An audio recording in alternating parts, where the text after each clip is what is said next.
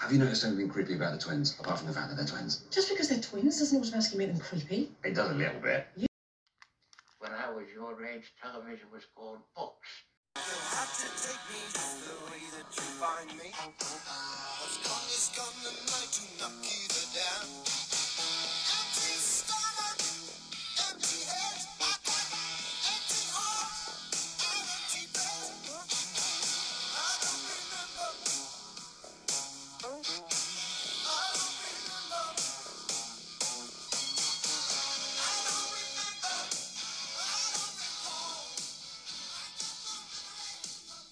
I don't remember, sings Peter Gabriel, the opening music there.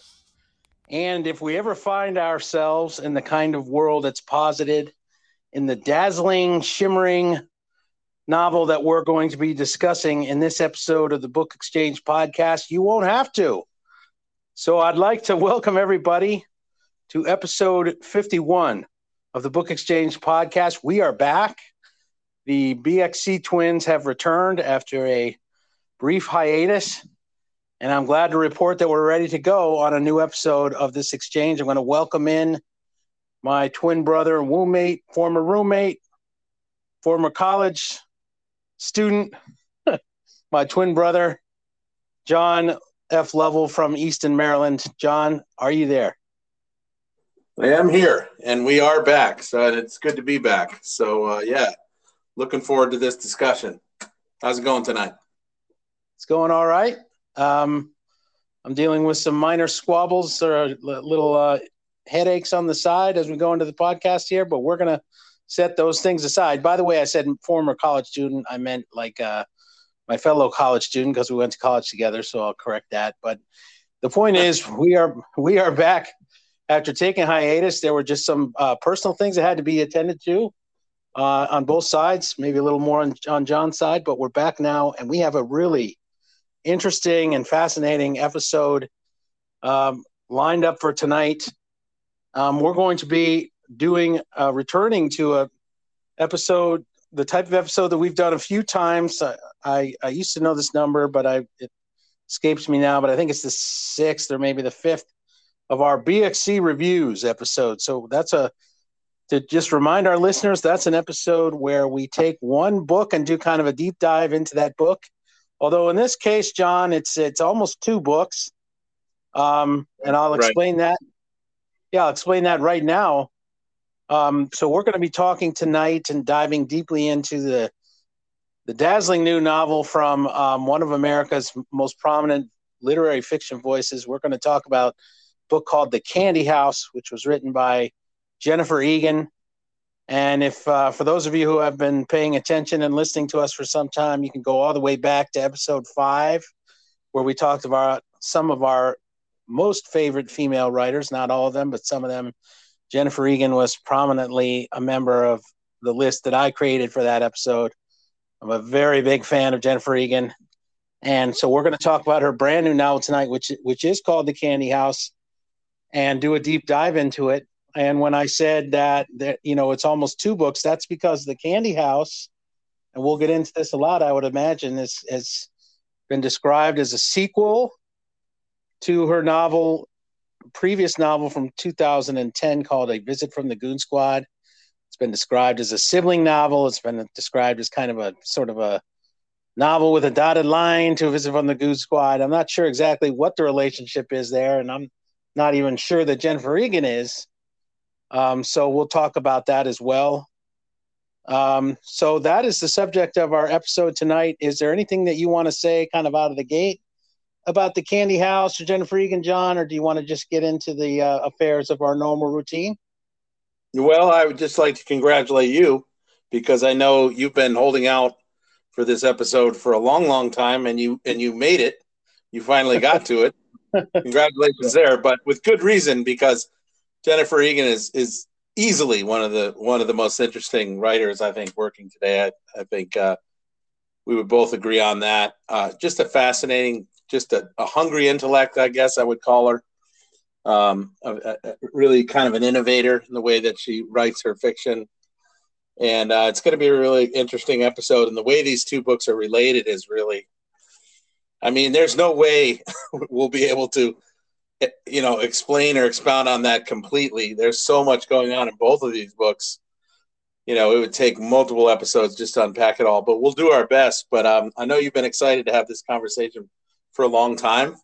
I'm excited to have it too. This one should be a lot of fun. So, you know, with that, I think we can go right into our our normal uh, run of show here, the way we do things here at the Book Exchange podcast. Right. Yeah. Yeah. I am very excited. I'll, I'll, you know, I think we'll start off in a little bit doing some just more sort of broader talk really quickly about Egan and sort of how we got to her and sort of our general impressions of her. So we'll save that for a few minutes. But for right now, um, I just want to remind listeners uh, you can get our contact information on all of the uh, podcast descriptions uh, wherever you get your podcasts. There's an email address and there's also a way that you can leave us a voicemail if you want to. So check those things out if you'd like to get in touch with us, suggest anything for the show. But for now, um, I'll wait to take a break. But why don't we get into talking about what it is that we are reading right now, which is the normal uh, format on our show. So, John, I'll kick the ball over to you. Tell us what you're reading. Well, I, yeah, that's that's interesting, Jude. That you should ask that question even though that is the format of our show.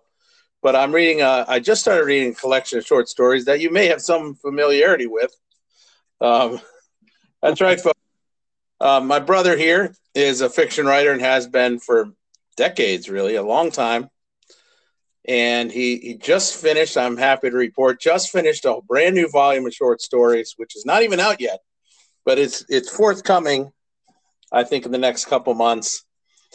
Uh, it's a book called All Men Are Brothers. It's a collection of what is it, eight or nine short stories? I should have done my homework, but I didn't.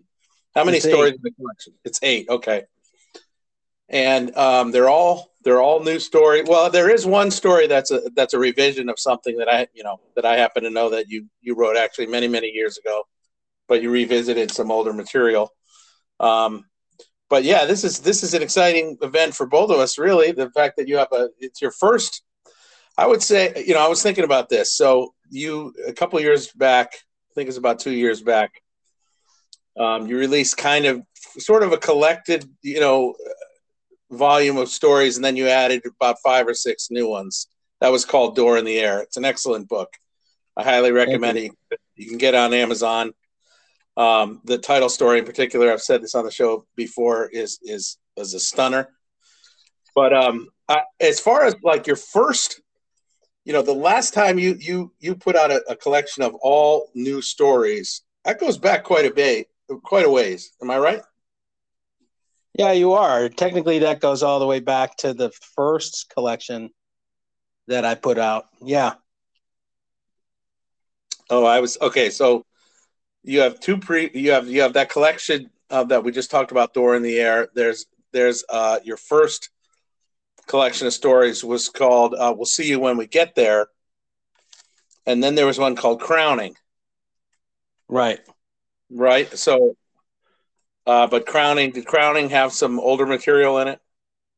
Crowning had a cut. Yeah, it was a smaller volume. I mean, not Okay. to get too too derailed, but it had a, a few older stories in there, and then a couple new ones. And in a way, it was a bit of a kind of, you know, um, compendium or whatever you want to call it. Uh, but the the first one I did that was really all original stuff, quote unquote, was uh, "We'll see you when we get there." So that goes all the way back to 2013.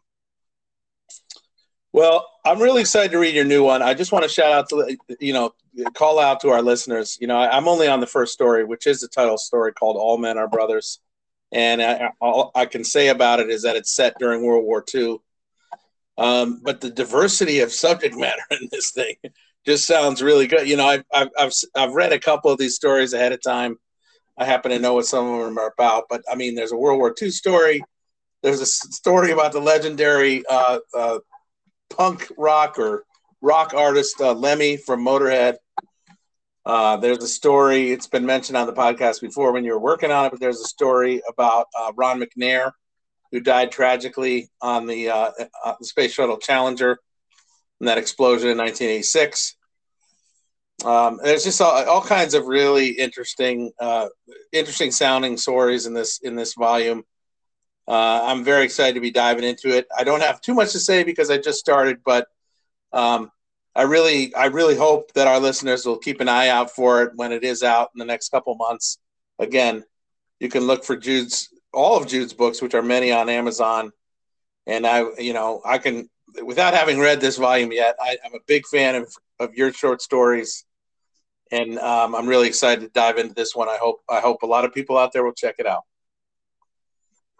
Well, thank you for that, John. I appreciate that. Of course, I knew you were reading it, but I appreciate that you were uh, willing to read it. Of course, John is uh, my primary sort of beta re- beta reader although um, it's been harder for him in the last four or five years to do that um, just for various reasons he's got you know four active growing children and lots of responsibility. so uh, but i appreciate that you worked this in john and uh, yeah i'm very excited about that book i won't really continue to talk about it but uh, i'm really pleased with it and i hope that you like it and that i can get it out there and that some other readers like it so thanks a lot for mentioning that even though i made you And well, uh, hey, that's what I'm reading. So, so what do you have for us?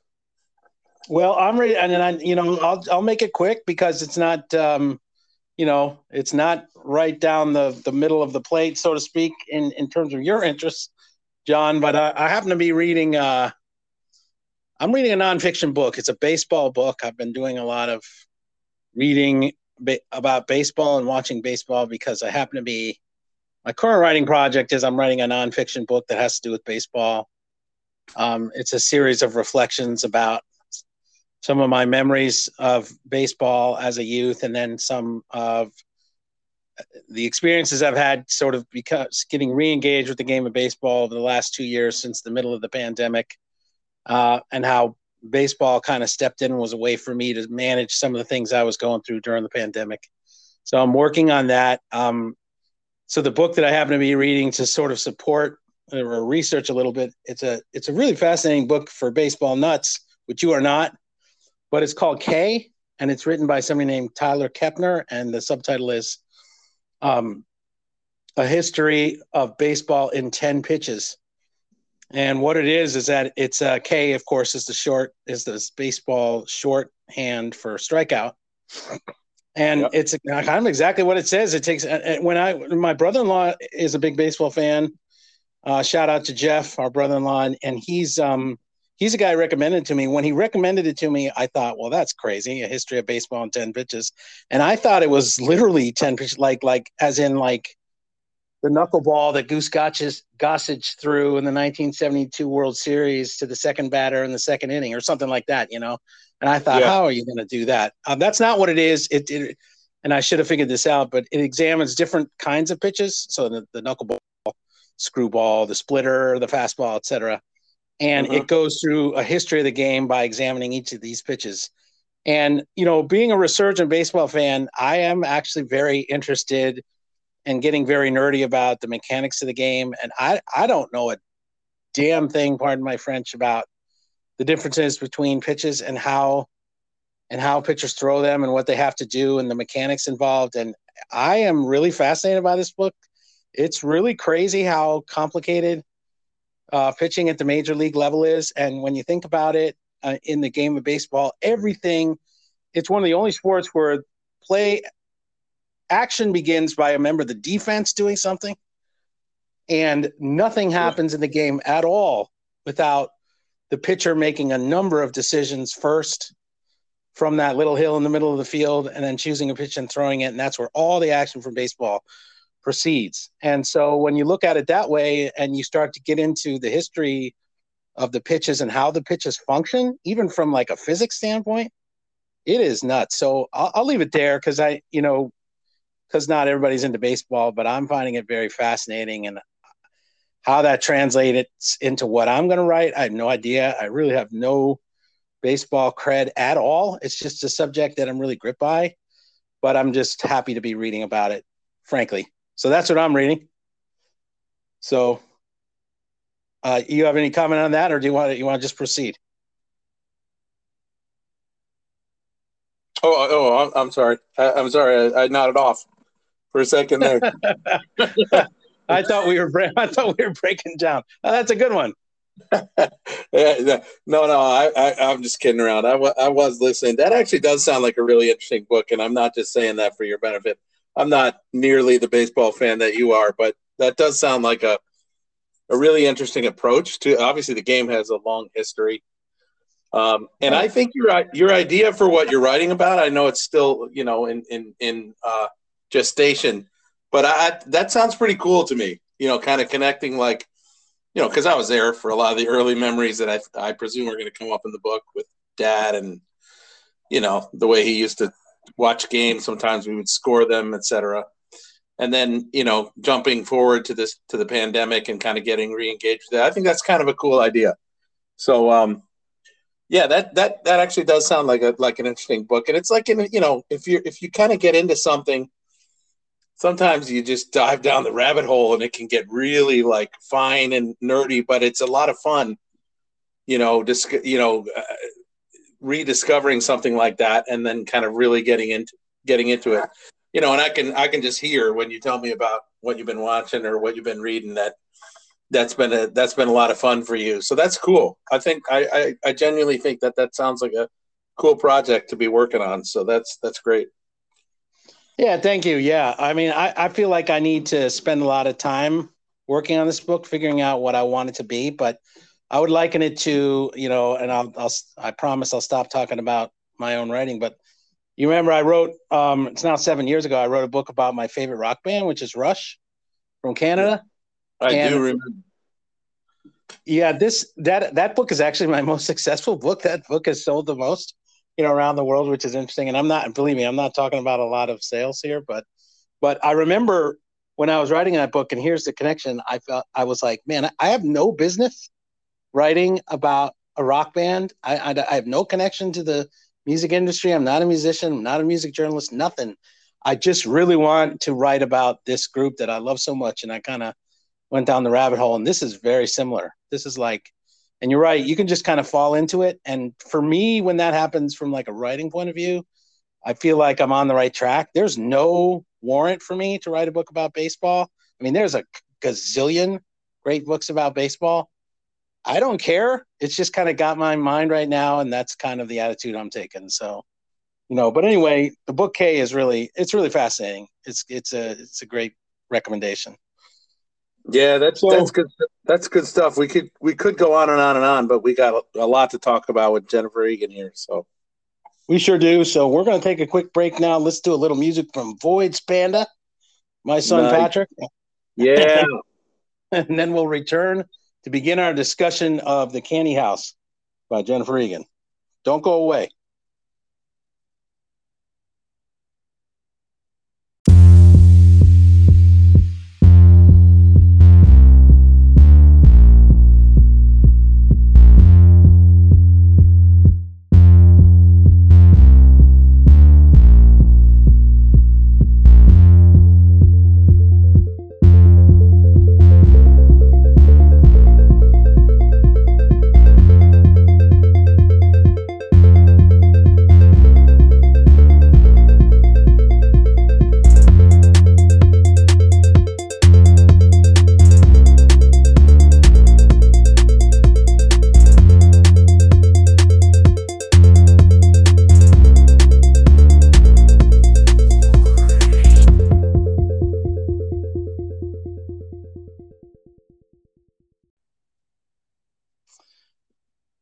John, we are back, and now we got we do need to dive right into our discussion of uh, Jennifer Egan's work, and particularly the Candy House, and maybe the sibling novel called A Visit from the Goon Squad. So I'm just gonna set this up in a really basic way. Um, why don't I'll, I'll go first, just sort of by necessity. I'm gonna just do a little rundown of how I came to Jennifer Egan's work, and then I'll ask you to do the same. And then uh, when you hand the ball back to me, I just have one kind of really quick set of question that you're really going to hate because it's uh, difficult, but we'll kind of get into it from there.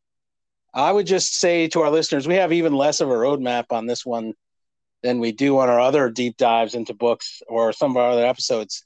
And that's because this material is really hard to encompass in one discussion, uh, as we're going to get into. Um, and if anybody checks out or is familiar with Jennifer Egan's work, or checks these books out as a consequence of listening to this podcast, um, you'll see that as well. I mean, there is a lot going on in her books, but um, oh yeah, just really quickly, yeah, I gotta say, I, I, you know, and you hit on it before, John. I'm I'm really excited to talk about Jennifer Egan's work. I joke with my even my kids know that I'm a fan of this writer named Jennifer Egan, who's uh, sort of generous enough and and kind enough to sort of engage with you on Twitter occasionally. Like if you if you uh, tag her Twitter handle and say you're reading her book or something, she'll say something nice back. And my kid, my older kids have joked with me about that.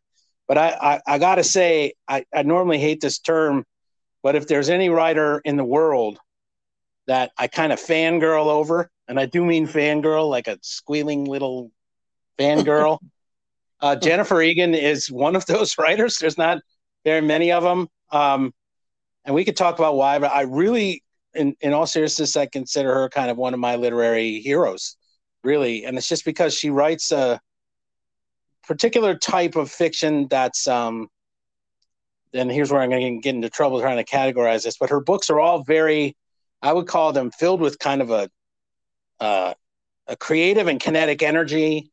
She has a very hungry intellect.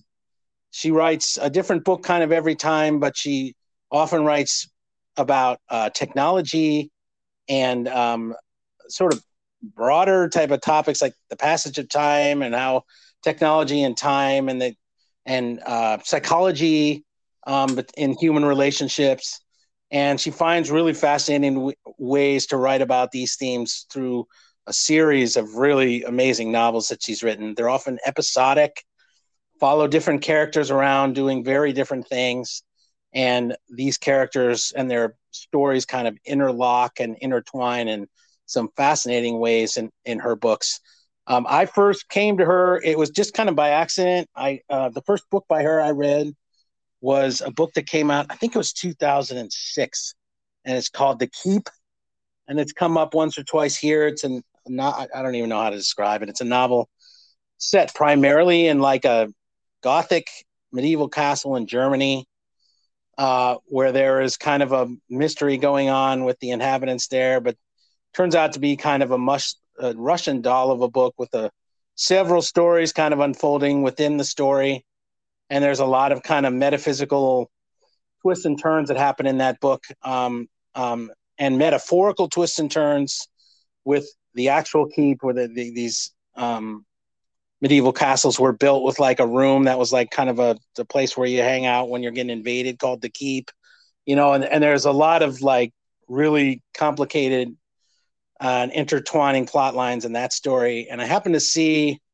I just uh, I just looked at the Amazon page for that book once. I was very fascinated by it. I don't even know how I got there. And then on that page there was an interview with her, and I was reading through the interview, and I was kind of when I read that interview with her, I related so much to what she was explaining in terms of her writing process and her creative process and what she was trying to do in her books. And I remember thinking, sight unseen, I got to read this book and I got to latch on to this writer. And it was just by the way she was talking in interviews. And I think you can also vouch, John, if you, I would just say as a side note, Jennifer Egan is also a very interesting interview or listen on a podcast or in a print interview. If you get the chance and you're interested in her work to listen to her talk about what she's trying to do or read an interview with her, you should kind of jump on that. Um, anyway, I read The Keep and then I was kind of hooked in from that. And then a visit from the Goon Squad came out in 2010, and we'll we'll get into it a little bit. But it kind of uh, at first was not very commercially successful because it's such a complicated story, but it kind of latched on. So anyway, a, the, a visit from the Goon Squad came out in 2010. As I was saying there, it it got um, a good critical reception. It didn't really take off with audiences right away but then it started to build up uh, and catch on to the zeitgeist. It was like a very buzzy book, and it cruised all the way to winning, I think, a couple major awards, and one of culminating with the Pulitzer Prize in 2011, which sort of you know put Jennifer Egan on the map, uh, and she already had been in certain ways. Um, yeah, and the, National Book Critics Circle Award as well. Right, right. And I remember when that book came out, you know, uh, I think both of us were fans of hers by then but reading that, it did kind of feel like a game changer. But and, I, and then I was kind of attached to her kind of from there, and then she's also put out um, a couple of other books that uh, preceded that. Um, a really huge one for me was a novel she put out in 2001 called Look at Me, which was again a bunch of intertwining stories. Um, one of them had to do with fashion model, and uh, another one, we're talking about somebody who has a finger on kind of what's going on in the United States enough that her novel Look at Me, this is a good example of the kind of writer Jennifer Egan is, came out within two weeks of 9 11. Like it was published right at the same time as 9 11, which was disastrous for, you know, her sales and like her, you know, the publishing industry in general. But the, the novel that came out had a Middle Eastern terrorist performing an act of terrorism in the United States in the novel, which was, of course, before 9 11, completely unheard of and wildly implaus- implausible until it actually happened. So Jennifer Egan is the type of writer who can kind of read the tea leaves and come up with something plausible that can still be kind of world changing. And we'll get into some more of that. So anyway, that's how I got to her work. And how did you come around to reading Jennifer Egan's work, John?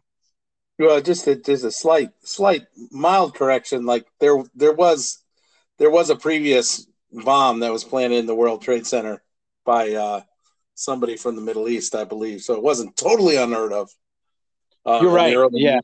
In the early '90s, but still, yeah, there was a lot of prescience in that novel, which I've also read. Look at me, um, and you know, we can maybe touch on that in a second. Um, but I, I'm like you. I, I, and and you know, it's no accident why I think you read the Keep. I know you read the Keep first. That was the first thing, as you just explained, you read from Jennifer Egan, and it was just before, either just before, or just just as um, a visit from the Goon. I think it was before, but a visit from the Goon Squad came out, and then you read that, and we're very excited about that. But uh, I I read the Keep as well, basically through your recommendation and The Keep is a very strange mix of different storylines, which is something that, you know, is a through line for Jennifer Egan's book books, at least for me. She often has a lot of balls up in the air and they're they're strange. They're often a strange kind of mix of elements. There's usually something that has to do with technology. There's usually uh, at least one storyline that has to do with sort of um, Oh, I would say like e- either uh, some kind of um, psychological problem or someone who's maybe dealing with mental issues that comes up again and again in her books. Mm-hmm. And it's no accident that it does because she's been very candid about the fact that she had a brother who was schizophrenic who, who tragically took his own life. And uh, she's talked about that in interviews that she's done. And that comes up with, you know, uh, people with psychological problems come up again and again in her books, right up to and including the Candy House. So that's interesting. Um, and we'll get into this more, but I remember reading The Keep and thinking it was a really interesting kind of combination of, of stories and plot elements, but it didn't cohere for me. You know, I thought it was really interesting, but like kind of on a human level, it didn't sort of all come together for me which is an mm-hmm. experience I've had with other Jennifer Egan books, like Look at Me as another example. Um, but uh, she definitely, you know, there's definitely, uh, I really admire how she, again, tends to throw up many, many balls in the air and kind of see and juggles them in interesting ways. And um, so she's a really sort of intriguing writer who's who, who tries things. I mean, I'm hard pressed to think of another writer who writes the same way she does, and we'll get into this more. But you know, I was I was fascinated with the keep, while at the same time, there are elements of it that weren't totally satisfying for me. But there's something about you know how just sort of curious she is that is appealing to me. So that was how I first came to her, and then I I uh, read a visit to the Goon Squad, a visit from the Goon, Goon Squad. Sorry, and you know it sort of goes from there. But we're gonna like you said we're gonna talk about a visit from the goon squad and the candy house lot. So that was my first sort of introduction to her was the keep. Yeah and she had yeah and I, and I remember talking to you both with the keep and with look at me which you read at different times but you know we were you know, we always found her work to be discussion worthy once we both started reading. And I remember you not it neither one of those book, books, you know, really worked for you. And I remember talking with you about it because I would I was very much of two minds. I, I liked them both better than you liked them, but I also could see, and I think this applies to most of her books really, you could see how certain types of readers would struggle to um, I guess grasp the connections that she's drawing between these sort of divergent themes and storylines in many of her books. Uh, none of them, like including the Candy House and Visit from the Goon Squad, in a way, like really fully connect tightly.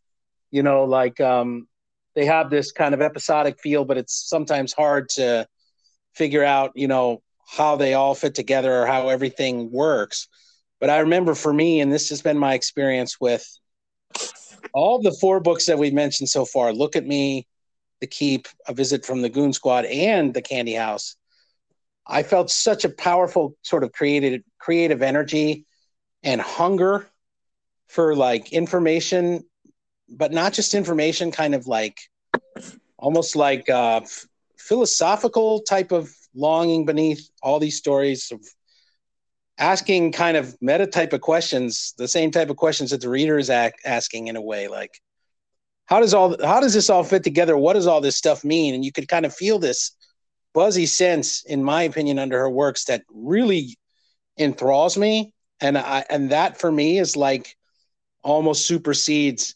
Uh, it allows me to forgive any parts of the books that don't kind of come together all the way but that would not be the case with all readers and that doesn't always pass your test um, John. So it's interesting, very interesting about how people to you know speculate on how people might react to her work and you know what's really going on in her books. Um, but anyway, I just want to mention she she has three other books that are worth reading, but not quite in the same family as the books we've mentioned so far. Her debut novel is called The Invisible Circus. It came out, I think, in the '90s, and it's uh, it's very different from her other novels. There was a lot of, uh, in my opinion, growth and kind of development of her as a fiction writer. The Invisible Circus is kind of a coming of age story about a young woman traveling around in Europe, which is something that Jennifer Egan did when she was a young woman. Um, and there's a little bit of a mystery of her trying to find somebody, but it's very, it's much more conventional of a fiction than most of her other books. She also has one collection of short stories, which is a very interesting book, but kind of hit and miss. It's called Emerald City. And then she did put out another very good book, in my opinion, called Manhattan Beach. That's the book that kind of split a visit from the Goon Squad in 2011 and the Candy House this year. Manhattan Beach came out in 2018 or 2019. It was very successful, but it was uh, like a more of a historical novel set in uh, New York in the uh, World War II years. Also, a very good book, but not not as like um, edgy and kind of buzzy as the other books that we've been talking about. So, so, so have you read all of her books? Have I read all of her books? Yeah. Um, uh, I believe I have. Yes. Trying so to think you, if there's. You read uh, Emerald City and you read uh, The Invisible Circus. Yes, I'm not. I'm not as big a fan of the Invisible Circus, but it, it's just interesting. In my opinion, she really made a huge. With her first novel is The Invisible Circus, and the second one is Look at Me, and then I think the stories came out in between, and there's a huge leap, in my opinion, between The Invisible Circus and Look at Me. Like they're very different kinds of books. You know, it's interesting because I I actually own The Invisible Circus, but I haven't read it.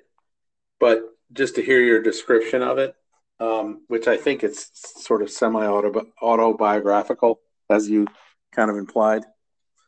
Um, but it, it, and this is just sort of a comment, you know, it remind there there are chapters in Goon Squad as well as the Candy House, maybe more Goon Squad that deal with like young women kind of traveling around Europe. Yes. So, you know, it's kind of interesting that you know she she seems to have incorporated maybe a little bit of her own personal history that is still kind of showing up in some of her later books. Yeah, it's very interesting. She says frequently in interviews that she can't stand writing about herself. but she also admits that some elements of her own story find their way in. So, for example, she often has there's a lot of academics in her work, and that's something that she has said she's personally uh, sort of fascinated with the world of academia and has a lot of personal friends and professors. There is a mention in several books of um, in in a visit from the Goon Squad. There's one character who basically travels around in Italy, which is uh, much like Invisible Circus and much like Jennifer Egan's own story. Um, and then that comes up again in the Candy House. And then uh, you mentioned you sort of noticed kind of astutely that there's um, a running theme of like psychology and or mental struggles in her books that speaks to her own life. So, you know, she admits in her interviews that there, you know, your life has a way of creeping in when you're a fiction writer. But she also says that she tries not to write about directly autobiographical stuff. So it's just interesting how that works. Yeah, and there's also I know when she was a young woman, she's she was in San Francisco, in the Bay Area, and so some of the stuff that's in Goon Squad, which we'll get into this, but Goon Squad, you know, is it centers very much around the music industry, and there's a, a bunch of stuff about the punk scene in San Francisco, which you know some of that comes from her own experience. That's right. Yeah, yeah. So you know, and it's and I can and I can relate to that a lot you know, somebody who writes fiction, it's hard to keep your own kind of uh I don't know, hangups, you know, I don't know if that's the word, but out of the stories that you write, and she's not immune to that either. But she also has an amazing way of uh, you know, imagining all kinds of different voices as we're gonna get into when we talk about these two books, which I'll do a little segue right now. I'm gonna ask you a horrible question, John.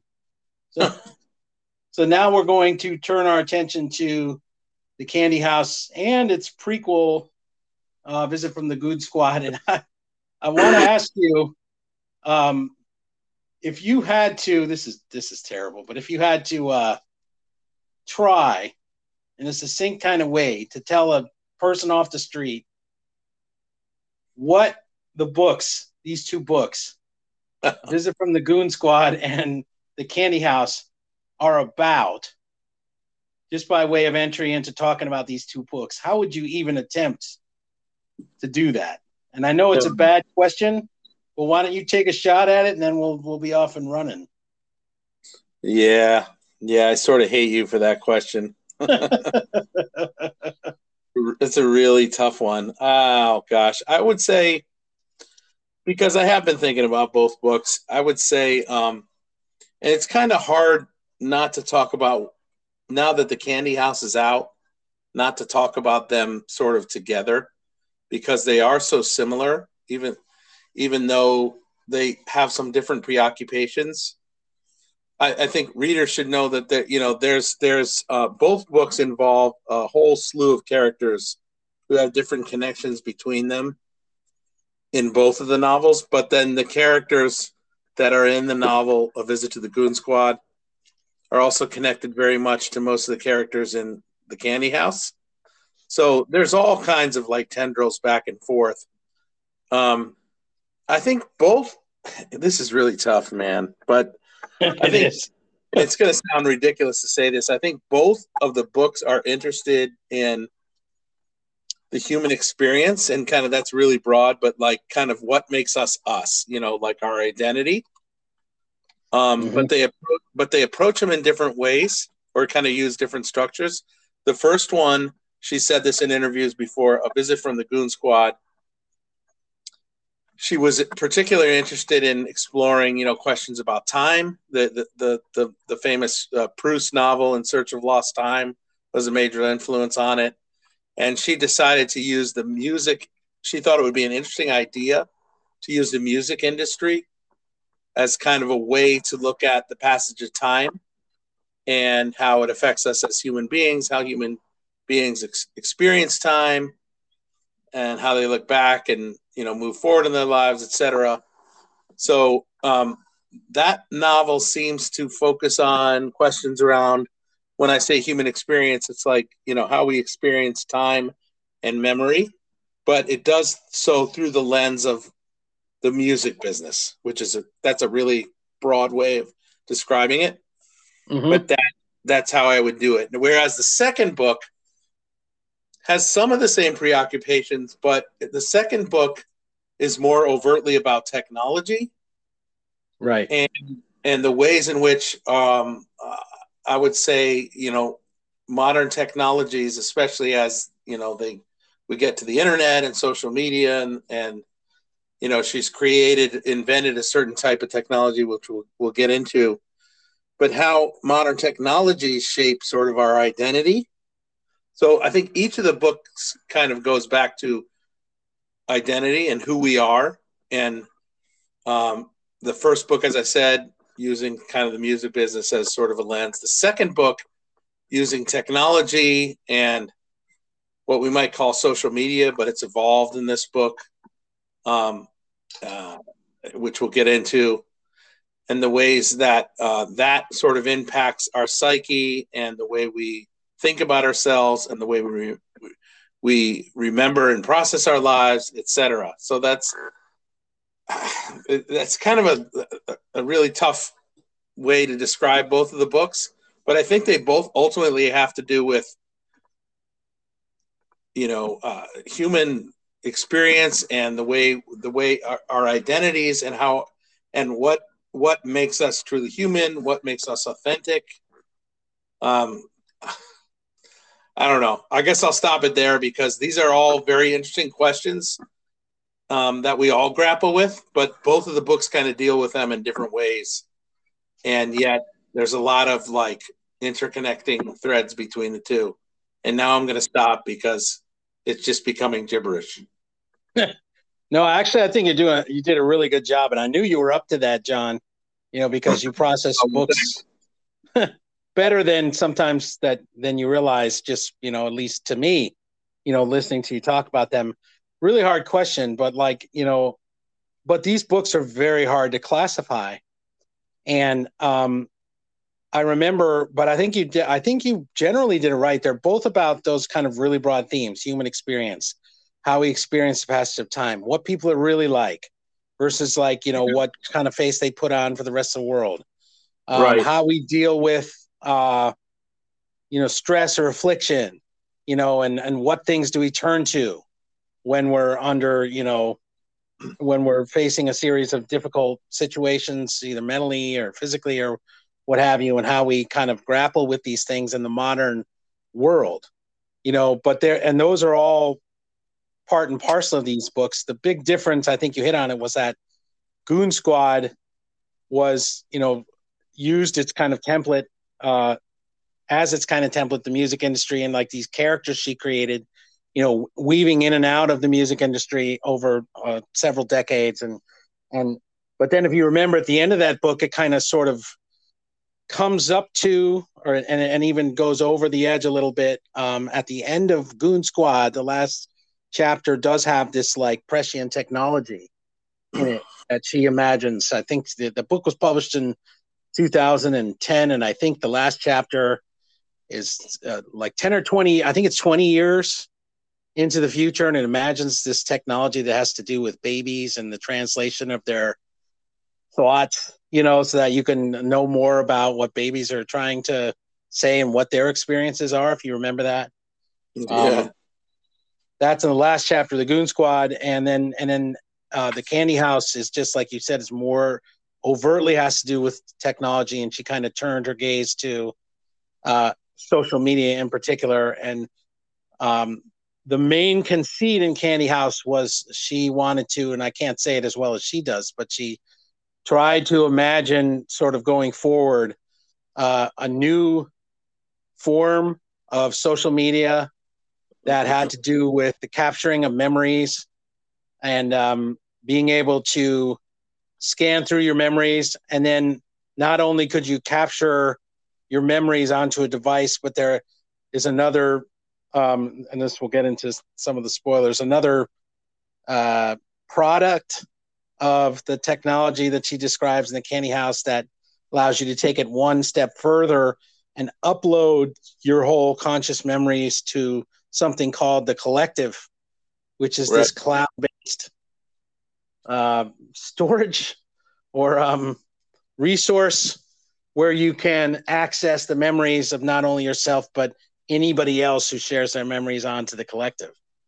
So she takes the whole technological angle to these two stories as a, kind of you know way a, a huge step forward in the candy house and much of the candy house deals with the implications of that technology you know and how it affects the different people that she creates. In in this second novel some of which are either related to the characters from the first novel or are the same characters.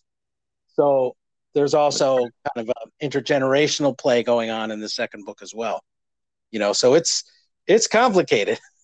It really is. There's tons of threads in both of these books, and they weave and wind together very intricately within each of the books, but then across the books. So it's Right. like they're really kind of two sides of the same coin in a way. yep Um, and but as we've mentioned, you know, they take sort of different approaches to some of the same general questions that Egan's very interested in. And again, you have you have characters in both of the books that are dealing with mental illnesses or you know the fallout of very of broken relationships and you know again it's no accident i guess from from jennifer egan's own personal experience that that would be in there um, but the the second book as we've said you know the candy house is definitely more techy and i don't know i mean i have a i have a pretty big question about the technology in the candy house that I wanted to ask you about. I, I mean, is there any reason we can't just dive into that, or did you have more setup that you wanted to go through? No i mean we, i think we should uh, come up on a technical break here sometime Okay. soon so maybe do you want to do that and then continue and then we'll start again with your question Yeah, uh, yeah, that's fine. And then maybe it'll lead us a little bit more into the candy house specifically. Yeah, I think I, you know, from here this point forward, I do think it, it'd be best to just kind of, you know, focus on the candy house. And but like you said, you know, there's a little a little back and forth between that and the Goon Squad that we'll have to do inevitably. But um, we'll sort of get more into the details of the the newer novel as we go forward. So let's right. let's take a quick break. Um, we'll come right back and we'll pick it up from there with John's question. Okay.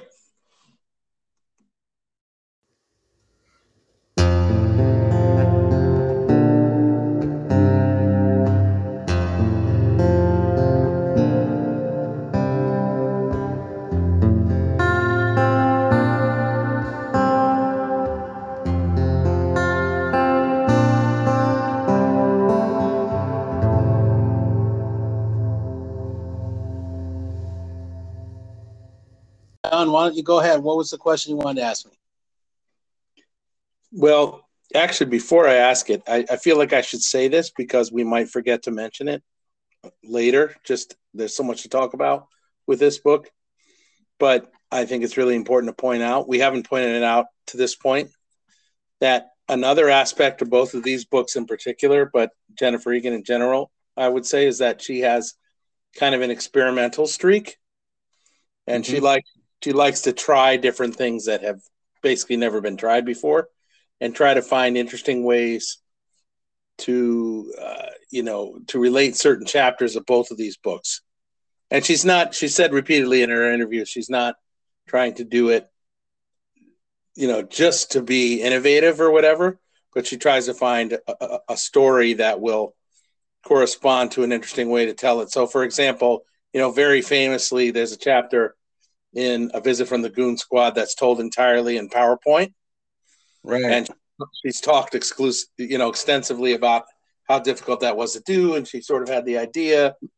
Um, and you know, there were many false starts to sort of make that work, but it does miraculously sort of work in in the book, which is really interesting. And then she does the same thing again in a visit in uh, the Candy House, where she has. There are two chapters in the book that are really unusual and interesting, and one was told entirely in sort of 140 you know character bursts um, that actually she did tell that story on twitter before the book came out as sort of an experiment so there's a chapter that's basically told through i mean she doesn't mention twitter but it's basically told through the medium of Twitter, which is interesting. And then there's another um, chapter called See Below, which is told entirely through essentially email or or email or some kind of digital correspondence. So yeah, instant messaging or something like that. something like that. So so it's pretty interesting. I just wanted to mention that it's it's it's only tangentially related to what I was going to talk about, but I think it's important to for listeners who maybe haven't read either of these books to know that there's an experimental quality to them, which I found you know really fascinating, and especially because she was able to tell stories using these unusual and unorthodox methods, but have them connect to the rest of the narrative, and and that's really pretty impressive. So I wanted to make sure. there's a. Go ahead. No, you were going to say something. Well, just I'm sorry to cut you off, but there was a really interesting story. I so I was doing a little background research after I read the Candy House, and she did who had schizophrenia, like a really severe form of it. um, Um, took his own life, as you said, which is very tragic. But uh, her story told through tweets. was originally called Black Box. The chapter is called something different in the Mhm. Candy House, um, but it was published like ten years ago. And so, number one, it was it was done before they lengthened the the amount of characters you could use in Twitter. So it was when it was 140 and not 240, which is even more impressive. And secondly, she mentioned in an interview that her brother, when he was alive, got the chance to read that story, and he found it worrisome. And he thought that she was showing signs of psychosis. having read the story when he read it because it was so like um that there's a lot of like paranoid qualities in the story and it's like kind of a story where a lot of danger is uh or that's fraught with a lot of danger and she s- expressed that she was kind of gratified by the fact that somebody in her family who was going through psychosis thought that the story she wrote was fraught with psychosis you know so in a way she thought that that was a validation of what she was trying to do in the story. So that's very interesting. but that's the kind of thing you get in both of these books. And uh, and I also just wanted to say really quickly, uh, you know, the PowerPoint chapter from Visit to the Goon Squad, Visit from the Goon Squad is very famous. Actually, that's one of my least favorite parts of both books. I just recently reread A Visit from the Goon Squad, and I never thought that that chapter really worked. And I still think it's kind of weird and doesn't really come together for me. So that's interesting. A lot of people really thought it was, um, you know, really stood out, and I think it's kind of weird. But you know, anyway, Well, and, and I think it gives readers, uh, listeners, a sense that you know these both of these books really, like I was saying, they they're not afraid to get experimental. She kind of swings for the deep seats a lot in, ter- in terms of trying different things. You could debate, and people have, and people will endlessly, how much they work. But she's definitely taking huge chances and huge swings in both of these books, which you kind of have to admire, you know, on one level. Right. But so to go back to what my question was going to be in in the candy house. So you mentioned it. I mean, there's a huge element of the plot of the candy house, which I guess we are spoiling. Anybody who reads this is going to see it in the early going, and it carries throughout the book. There's a character who was a very minor character in a visit from the Goon Squad, who who in the candy house has become like an Elon Musk type figure. You know, he's Right. become this like tech superstar, recognized all over the planet, and he's because he's invented uh, sort of platform, I guess, or technology that's called Own Your Unconscious. And you described it before. You can basically upload your unconscious, your entire unconscious to the cloud. And then, as you said, later on, it becomes a little bit further where there's something called the collective where everyone can access everyone else's unconscious as long as they've opted in and decided to upload it to the uh, to the cloud so that anybody can access it. So uh, you can you probably would predict just knowing me what like I, I mean that is like a huge part of this book. But uh, to me, there's just like a fundamental question: is why would anybody do that? You know, like this entire idea. To me, I know you kind of have to go with it and you know accept it that that's a part of the world that we're dealing with in the book, The Candy House. But I personally just could never get it. Why would any? Why would so many people around the world just decide to give up their entire unconscious and just put on the cloud for anybody to access? I couldn't get over that. like, and I wanted to ask you about. I, I wanted to ask you about that. Whether you had the same kind of hang up or experience. I, it, you know, my head was saying to me, okay, you know, that's part of the world that she's describing, whether you believe it or not. But I just could not. It just seemed like such a fundamental part of the whole book, and yet I just couldn't understand why anyone would want how that could be a viable business. Why anybody would want to do that, you know? And maybe you could argue people do do that in a way through Facebook or whatever, but and and that might be. I, I don't know. I, I I found that to be that kind of nagged me throughout the reading of the entire book. And my question for you is, did you have the same hang up or or did you just not and you were able to say, well, that's just part of the world that she envisions? Because that I, I gotta admit, at the end of the day, that was a little bit of a of a of a detriment to me with this book. I just couldn't accept why people around the world would just really do that. Did you have the same experience or not? Not quite. Um, but I've been really drawn into all of her books, as I've been saying. And all of them, for me, have this kind of magnetic or hypnotic power. I'm kind of in her hand when she's writing in these books. Uh-huh. So uh, it it wasn't it didn't present as much of a problem for me. Um, but uh, so what you're basically saying is, you know, you don't you're not really sure that people would want to do on such a grand scale what this technology in the te- candy house is offering. You're not really sure you can believe that people would want to do that. Is that essentially what you're saying? Yeah, I couldn't I, I couldn't quite buy that.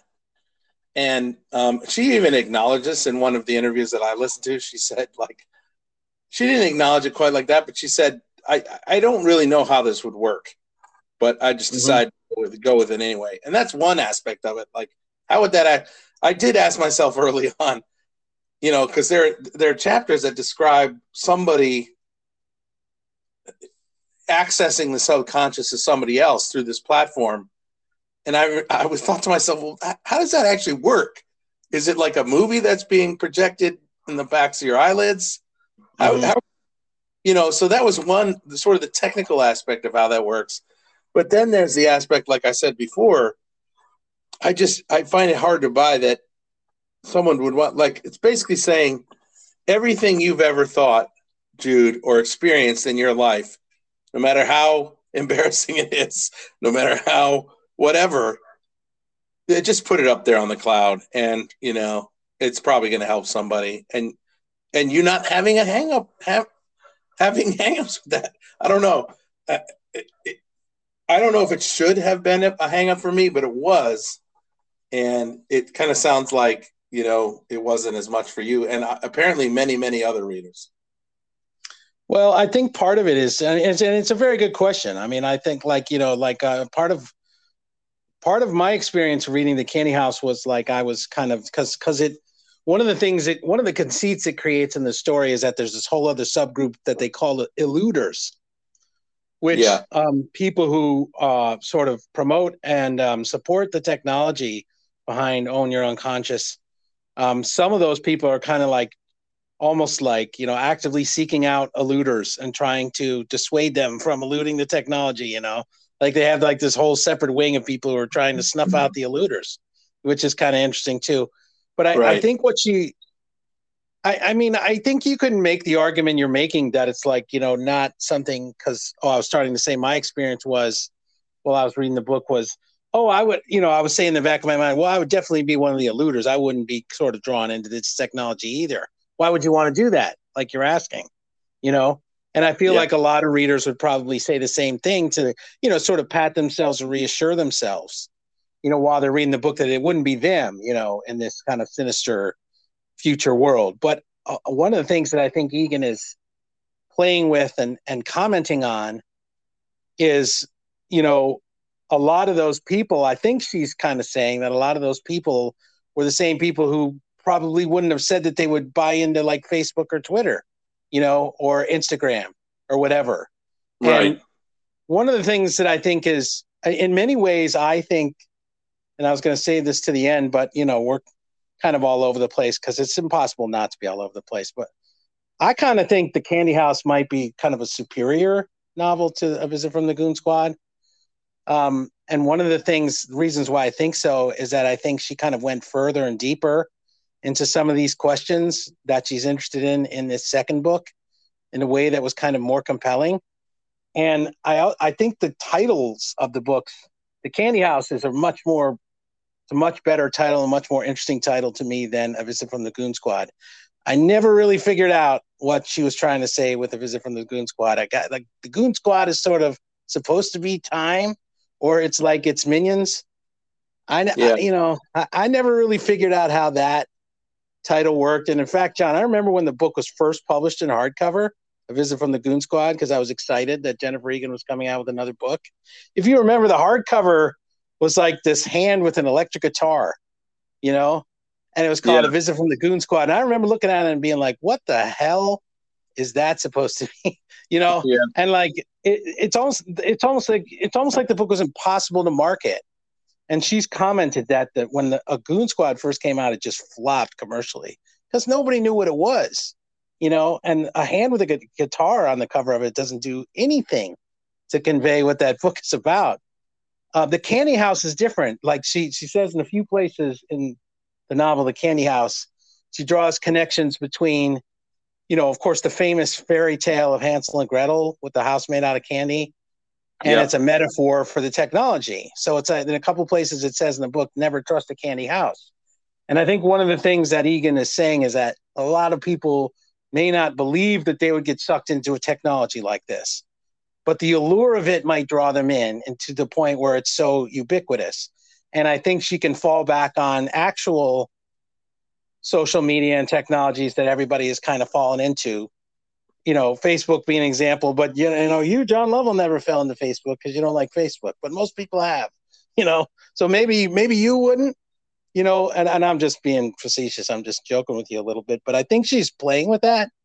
And i think she might feel that even though she can't fully bring off exactly technically explaining how this all works that she obviously decided she could present it in such a way that you could believe as a reader if you were willing to suspend or you know make that leap that so many people would be interested in the technology that they would buy into it. And then i'll let you talk respond to that in a minute. But another thing i just want to say about this is it's interesting. Just this week and in this i'm not going to say anything that's new to anybody in the human race but just this week my son finished with school. My youngest son he's nine years old.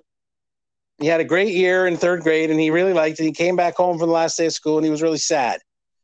And he and he was crying and he said dad i you know i just wish i could go back to the beginning of third grade and live it all again. And then i said to him you know just an innocent child. And of course me being john of course i quoted you know this is this is our show so I, I went back to the rush catalog and i said well what you're saying is basically the lyrics of neil peart from rush and headlong flight. He says well, i wish that i could live it all again you know for all you rush fans out there. But that concept john is what's behind this own your unconscious idea.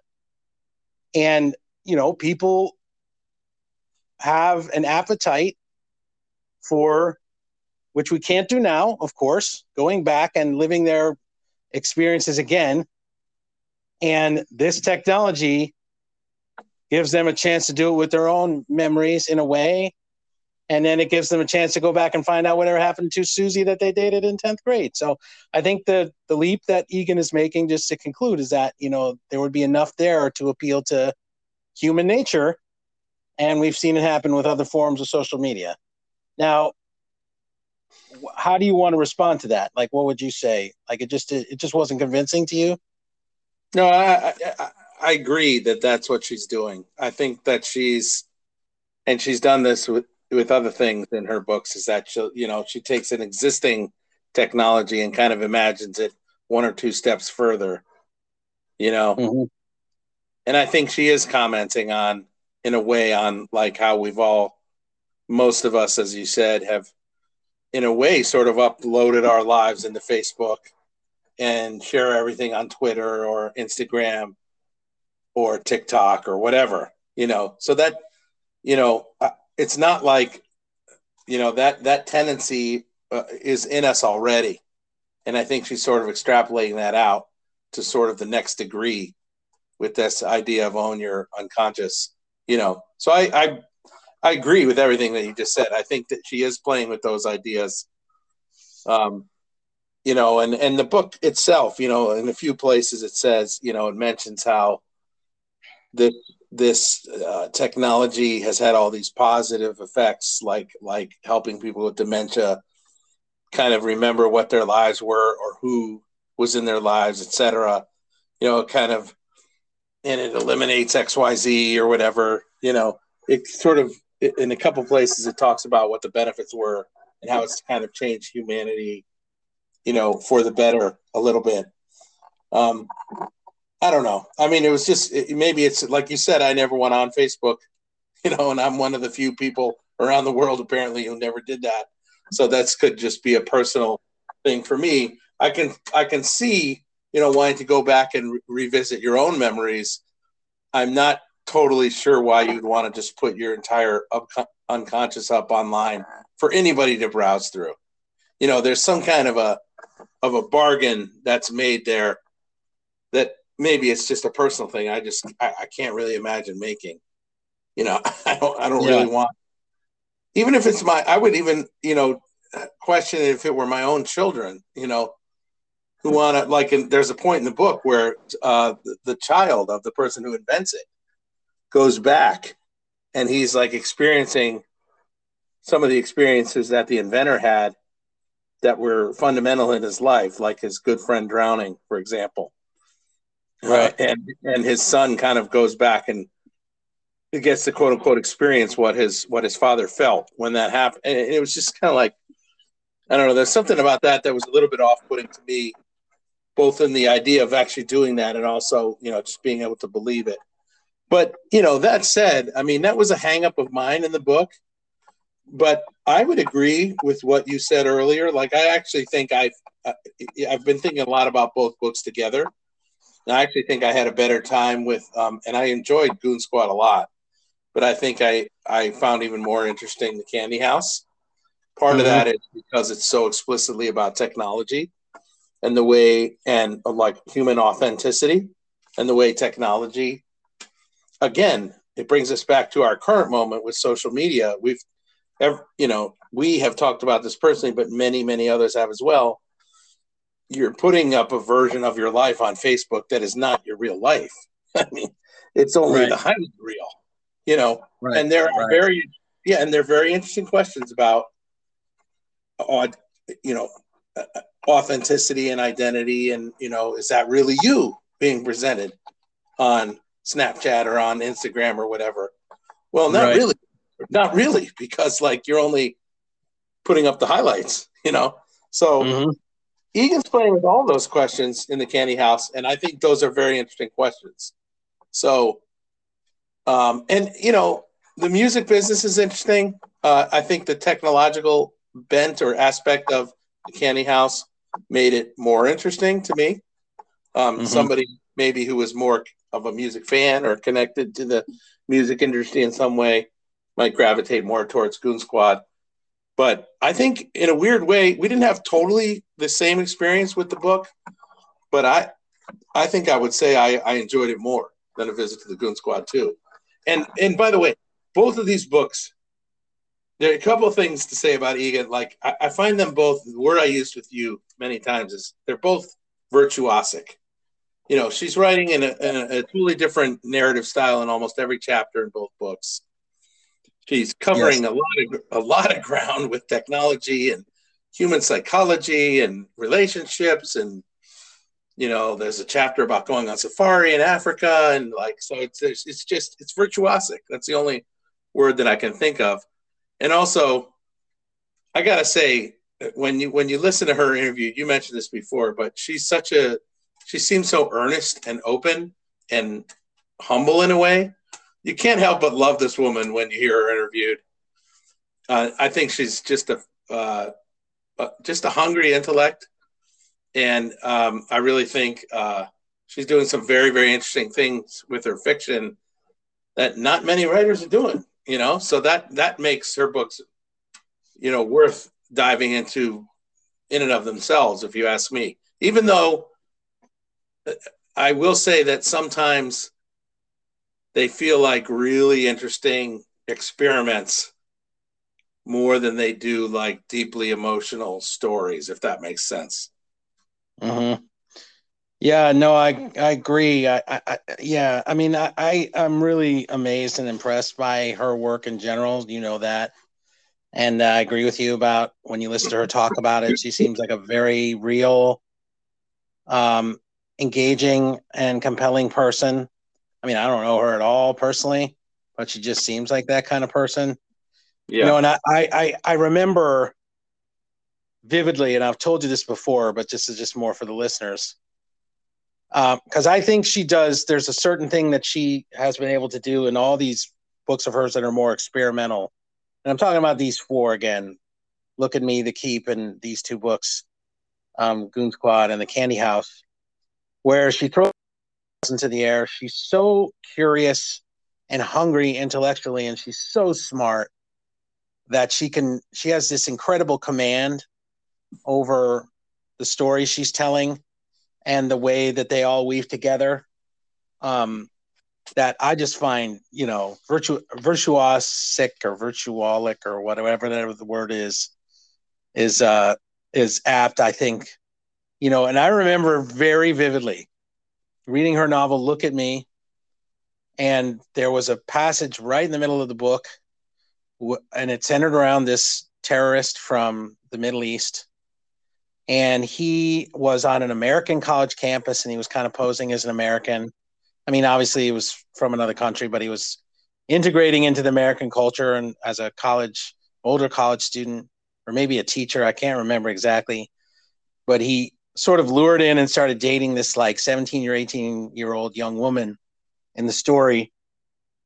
And there was this one chapter told from his point of view where you're kind of in his mind while he's like drawing this young woman in to his world. And she had fallen in love with him because she was innocent and young. And you're in his mind and he's talking about what he intends to do after her and you know how uh, little you you you you discern from reading the chapter how little regard he has for her personally. He's just kind of using her for XYZ and he's going to, you know, th- essentially drop her off at the next stop or whatever on the way to whatever he was trying to accomplish in the United States.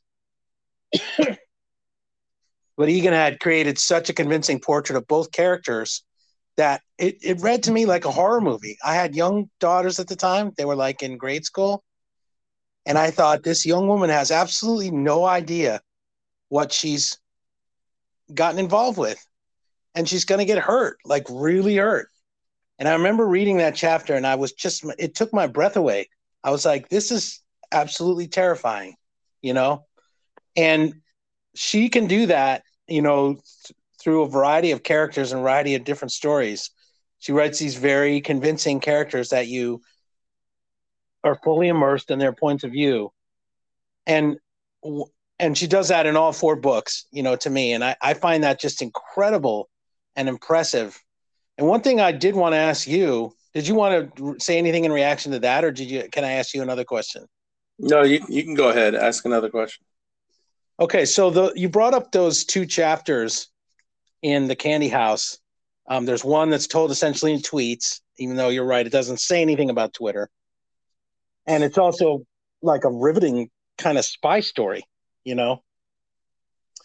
And the other one is this chapter, a longer chapter that unfolds via some kind of messaging system, email or whatever. That uh, I don't even know how I could describe it. it has to do with um, I don't know, like the like somebody from the music industry in the beginning of it reaches out to somebody else um, because they hadn't been involved in a documentary project 20 years earlier that's touched on in the Goon Squad novel. And they wanted to find some way to revive their career as a journalist. So they were wondering if they could connect with a musician. And then it, it anyway, I'm screwing it up, but it, it spins off into this really broad net of characters, all trying to connect with one another and trying to um, bring together, uh, you know, uh, a, a, a documentary film that will revive the care the the relevancy of this musician, but also this filmmaker, but also this, and it just keeps expanding outward. Yeah. All told in the form of emails.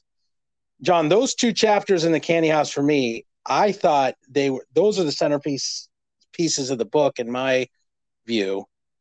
And I thought they both had this incredible hypnotic power. Like you felt like for both of them, even though we're told in different media, you felt like something was they were both something like I had never read anything like either one of those chapters before, I feel like. And they drew me in so much and they threw out so many interesting questions. And I just felt kind of hypnotized by them. And when I got to the end of both those chapters, I was like, that is incredible. I've never read anything like that. you know, and I wanted to know if those chapters were striking for you, maybe not. And did, or did they stand out to you in any way other than just their form? Yeah, I was going to say they certainly stand out because of the style in which they're written. Um, I'm not quite. I don't think they had quite the same impact on me as they Mhm. did on you. And as a matter of fact, I would even. It's it's pretty interesting because I would even go so far as to say they kind of took me out of the book a little bit. Oh yeah, okay. Well, in a Um, way, they did for me too. You know, Yeah. they felt different, but yeah, go ahead.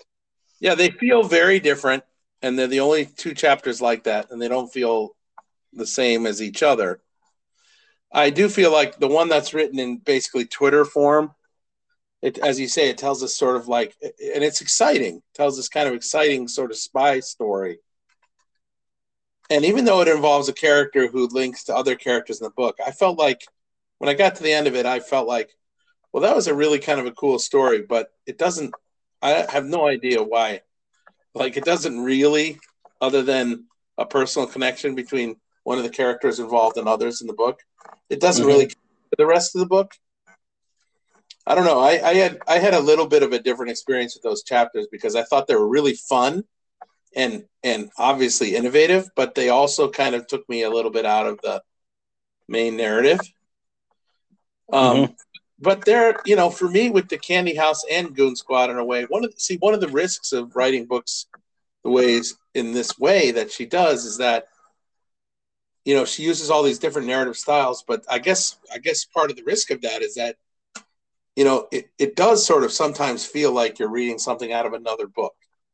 Like another example for me is the very last chapter of the candy house which takes sort of the child of one of the minor characters and it and it goes back in time to when this child was young and in a way like the action of that last chapter is before most of the rest of the book and Yeah. it had it's it's a story that has to, strangely enough it came up earlier it has to do with baseball Right.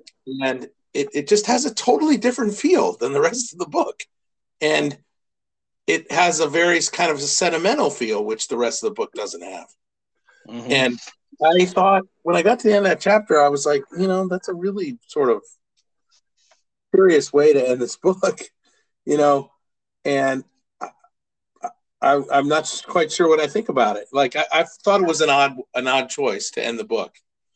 Um, so, you know, I- and uh, while I said before, like I really, I found this book to be a lot of fun, and it's like, it's like her books, these books in particular, you know, I have I have a good friend who read one of these books for the first time, and this friend is really into puzzles. And I think this friend was really intrigued by this book, and I kind of realized, well, in a way, it's because these books are puzzles. Yeah. You know, like they have all these kind of like strange pieces, and you're trying to fit them together while you're reading it, and then after you're reading it, you're kind of saying, how does this all fit together? I think one of the things I'm trying to say in a weird way is that with Egan, I've always felt this with her. I think there's a really there's this kind of you know puzzle's a good word. There's this really sort of intellectual side to her work. It's like these very complicated. These novels are like very complicated machines, and you're trying to figure out how all, the pieces work together. You kind of feel like somehow they all work, but you're kind of at the same time trying to figure out why does this all work. And there's almost like a I don't know, like an engineering or kind of like almost like a mechanical aspect to it that is interesting. But at the same time, you know, whether they, if you're the kind of reader who really connects to like characters in a deep way and or an emotional way, uh, and and that's where you draw your satisfaction from. I don't know if Jennifer Egan is exactly your kind of writer.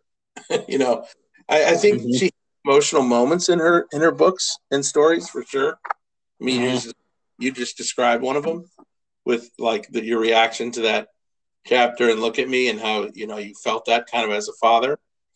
Right. But um, I would say in general, if you're someone who's who's looking for kind of a deep emotional experience with the book, you may not get that through her through these two books. But if you're someone who responds to, as I do, I kind of respond to both sides. But if you're someone who responds to like just you know intellectual curiosity and kind of like crafting something that's really complicated with many moving parts and seeing how it all fits together, then these books may appeal to you more, if that makes any sense. Yeah, I think yeah, I think you're right. I mean, I, you know, it's she's definitely the kind of writer that you know uh, would not appeal to everybody. You know, there might there would probably just be like a certain amount of the population, the reading population, who would really read these stories and just find them too kind of disjointed or too strange. You know, or even like too kind of like invasive in some way. You know, to to really be kind of an inter- entertaining story and I don't know. For me, like, uh, you know, I say this in every episode, but I look at books like kind of like from a writer's perspective, and I just think they're incredible feats from a fiction writer's perspective. Like, I would never even try to imitate something like this. I mean, I just couldn't do it. I find them just intellectually impressive. But there's also, I remember when The Keep came out, I was so sort of, or when I was learning about the keep and interested in reading the keep i found a podcast or something. I was listening to her talk specifically about the keep. So this is back in like 2006 2007 so it predates goon squad and manhattan beach and candy house and all that kind of stuff. But i remember her talking. There was two things that she said in like a lengthy podcast that really have stayed with me you know over the last 10 or 12 years or wherever it is 10 or 15 years one of them was just a simple comment. She said, "When I when I write fiction, I'm I'm really not interested in writing fiction that's either from or about the heart. What I'm interested in writing fiction is in writing fiction that it's from or about the gut." And I thought that was a very interesting comment. She said, "I'm not as interested in the heart as I am in the gut."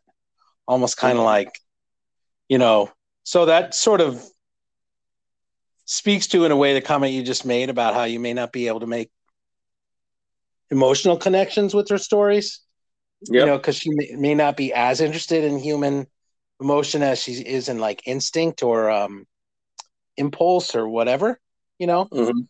Mhm. and the other thing that she said another very simple comment but that, that i find interesting in the context of her work and this is this is really almost a, uh you know dealer's choice episode as much as a bxc reviews episode. But anyway um she said once i think it was the same interview she said you know when i write fiction i'm just i'm trying to write something that is vital.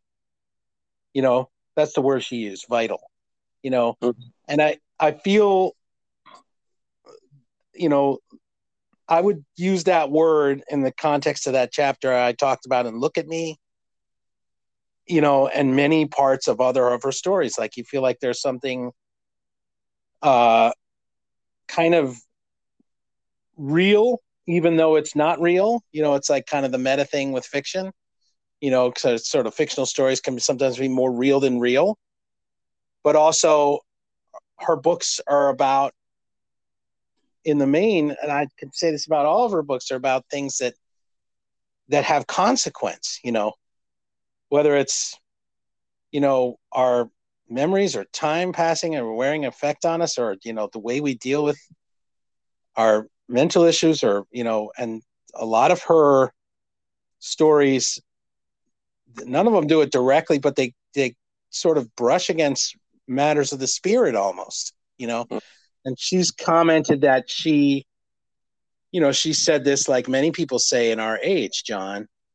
It's not necessarily how you and I feel about this, but like, you know, that she does not want to write overtly about spiritual matters, but she doesn't consider herself not to have a belief system, you know, but she has kind of this sort of almost agnostic way of talking about it if it ever comes up. She's not really sure what it is, you know, but Mhm. she's not discounting you know the idea of a spiritual life or spiritual realities and i also feel that in her books.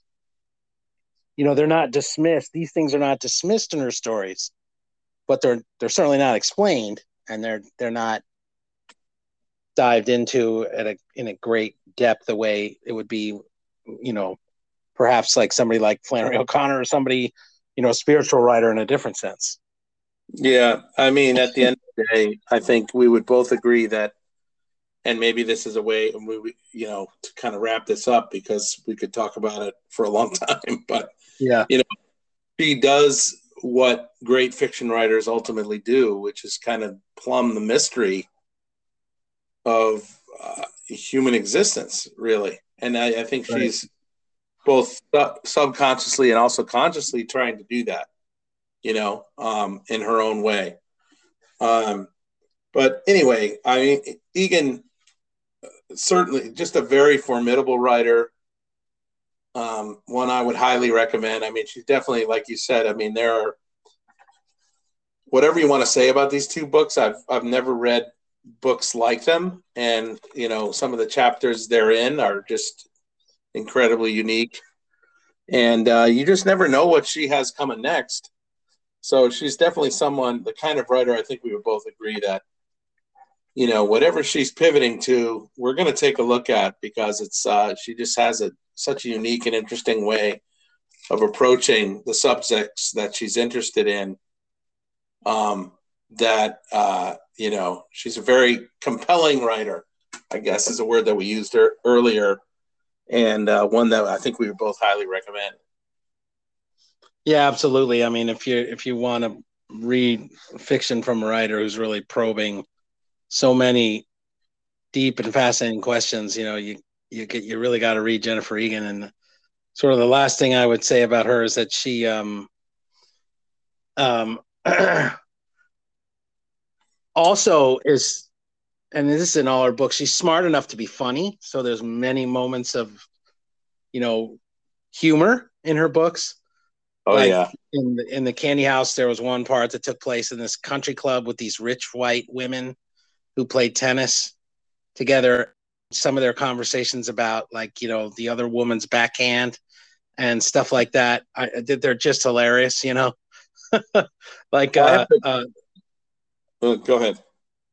no i was gonna move on to something else but did you want to say something about that No, I was going to mention another chapter that I thought was really funny, but you might be going to the same place.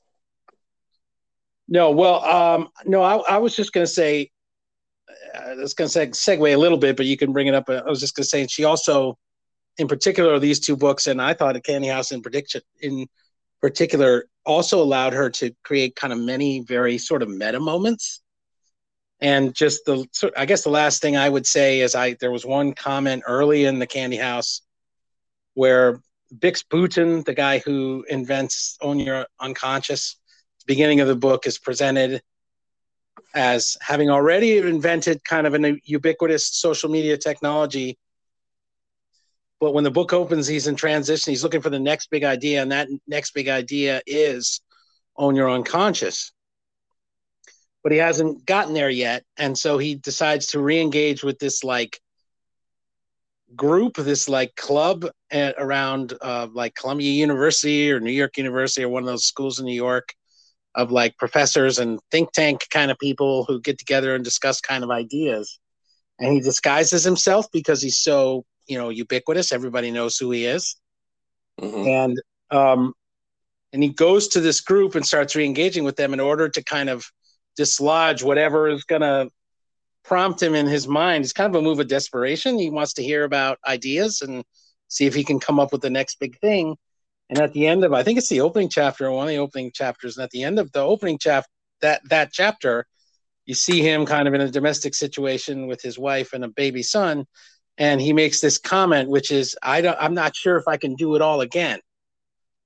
And I thought that was a very meta moment, you know, with Jennifer Egan kind of talking through her novel about what she was doing to kind of re, you know, take another run at the the ideas behind a visit to the Goon Squad.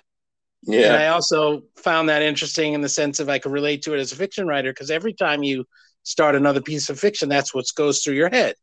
You know, I can't, I'm not sure if I can climb this mountain again, you know? And I Mhm. thought that was kind of a very meta moment early in the story that, you know, kind of, you know, wink, wink from Jennifer Egan, you know? Well, and also along those lines, at the very, very end of the book, the last chapter, which I've already talked about, but she makes these very explicit comments in the last chapter, in the very final paragraphs of the book, even where she's essentially saying, like, the collective, which is what she has in- invented in this book, is basically what fiction writers are all about. You know, Right. that's what fiction is for is kind of creating this collective you know set of not memories but like consciousness for everybody and there were there were several lines at the very end of the book where i i, I kind of wrote in the margin i was like well she's basically talking to herself here or yes. wait it almost felt like you know justification for everything that preceded it you know like yeah.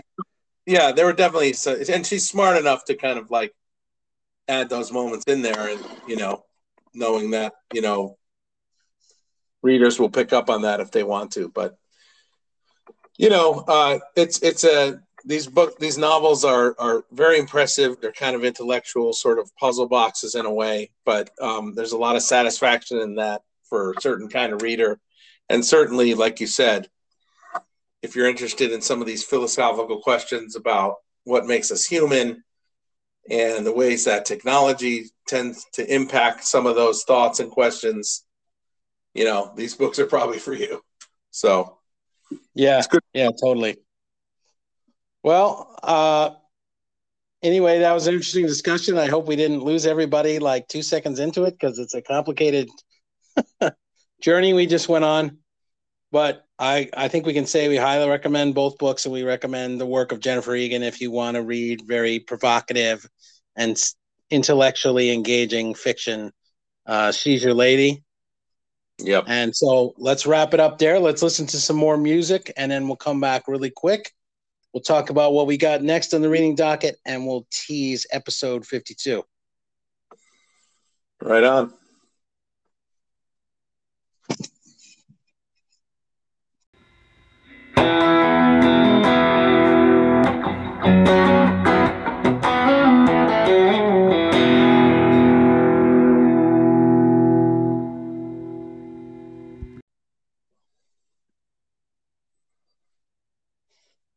All right, here we go. John, what's uh, next on your re- well, I'll tell you what. I'll I'll do it first because I'm going to ask you to tease episode 52 for us if you don't mind. Okay. So next up for me, um, I have a lot of interesting books coming up, but um, every once in a while I do this, John. So I don't have to go on with it at length. I'm currently reading nonfiction. I'm, you know, doing some research for this burgeoning book that I'm trying to get off the ground, and that's fun and everything. But you know, every once in a while, you just got to go back to the fountain. So I'm going to be, and you know it's coming, but you know. I uh, know it's I coming. got to do it. I am going to read a book by one of my most beloved writers. That's Uncle Stevie, Stephen King. I usually am good for one or two books a year from Stephen King. I love his books, um, but I've never read. I'm excited. I've never read this book is one of his, you know, oldest and more most famous books. Um, that he has freely admitted he wrote completely loaded on coke, like he can't even remember writing it. So that should be interesting. and the book is called and the book is called Cujo from the 70s about a rabid dog. And I honestly can't wait. It's going to be wild. And it's probably going to be pretty crappy in some ways, but it's going to be great fun. And uh you know, that's where I'm going. I'm going under that old log or whatever it is that the dog runs under at the beginning of the movie and gets, you know, bit by a rabid whatever. And you know turns into like a drooling killer. So i'm looking forward to that. What's coming up for you? You gotta love it. You gotta love it. Going back to the uh, uncle steve well you know i love it. that's, that's gonna be a lot of fun. Well uh, what's next for me isn't quite the same vibe but um it's i realized you know i try to as we've said many times try to try to move in different directions with my reading, and I kind of realized I, it's been a while since I've read a, a good book of history. Um, and I do like I do like to read history, and this is sort of scratches that itch, but it kind of goes in other directions too. Um, it's actually a book I bought for one of my sons when he graduated from high school. I don't think he's ready yet. Someday he probably will. Um, but it was an ambitious pick on my part, you know, so something that I figured if he doesn't read immediately, he'll sort of grow into maybe. But I'm mm-hmm. really, I'm really curious about it too, and it's actually the first time I've read this uh, particularly esteemed American historian named Doris Kearns Goodwin, who is um, uh, probably maybe best known for a book she wrote called Team of Rivals, that has to do with uh, the Lincoln presidency and his cabinet. It was mm-hmm. famous, famously uh, uh, supposedly a very influential book for President Barack Obama. Um, but she also was the um, she worked for many years with Lyndon Johnson and wrote a number of books on Lyndon Johnson. But she has a fascinating sounding book that's called Leadership in Turbulent Times.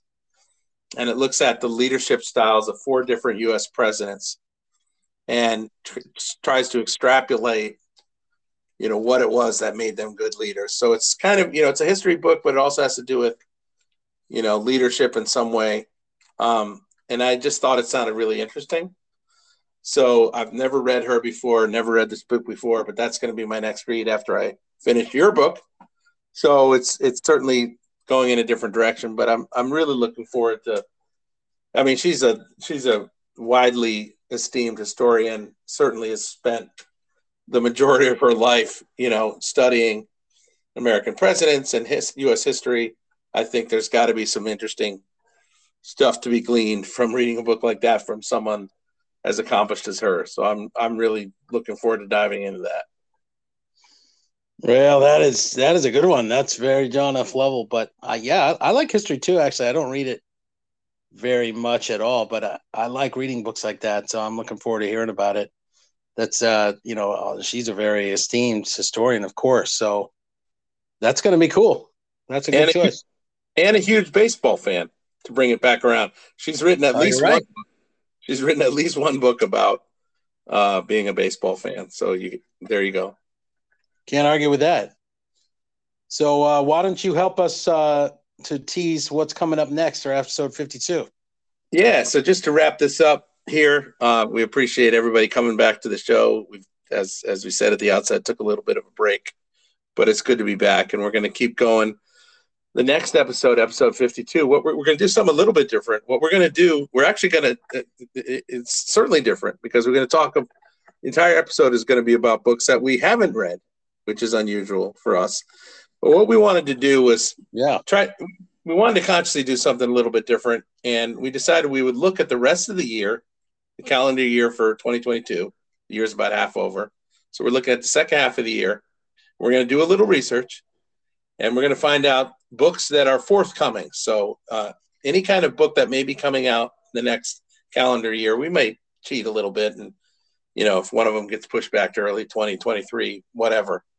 But we're basically going to dedicate an entire episode to books that we're looking forward to for the rest of the year that are coming out. Why we're looking forward to them, and it may give us a chance to explore some other writers that we've never talked about on the podcast before or maybe never read before but we've just uh, you know heard about books that are coming that sound really interesting so we're going to sort of chart a course forward for the rest of 2022 and kind of recommend you know, uh, uh, prematurely recommend, I guess, books that are coming that our listeners may want to check out for one reason or another. But I know I started looking. At, I, I was aware of a few books that are coming in the near future that I'm excited to read. So we can get into some of those, and then I started doing a little research and learned about some more books that are coming. Some of them are by authors that I follow for quite a while. Some of them are by authors that we've never read before.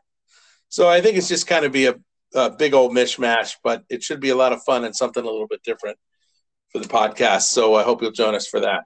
That's episode 52.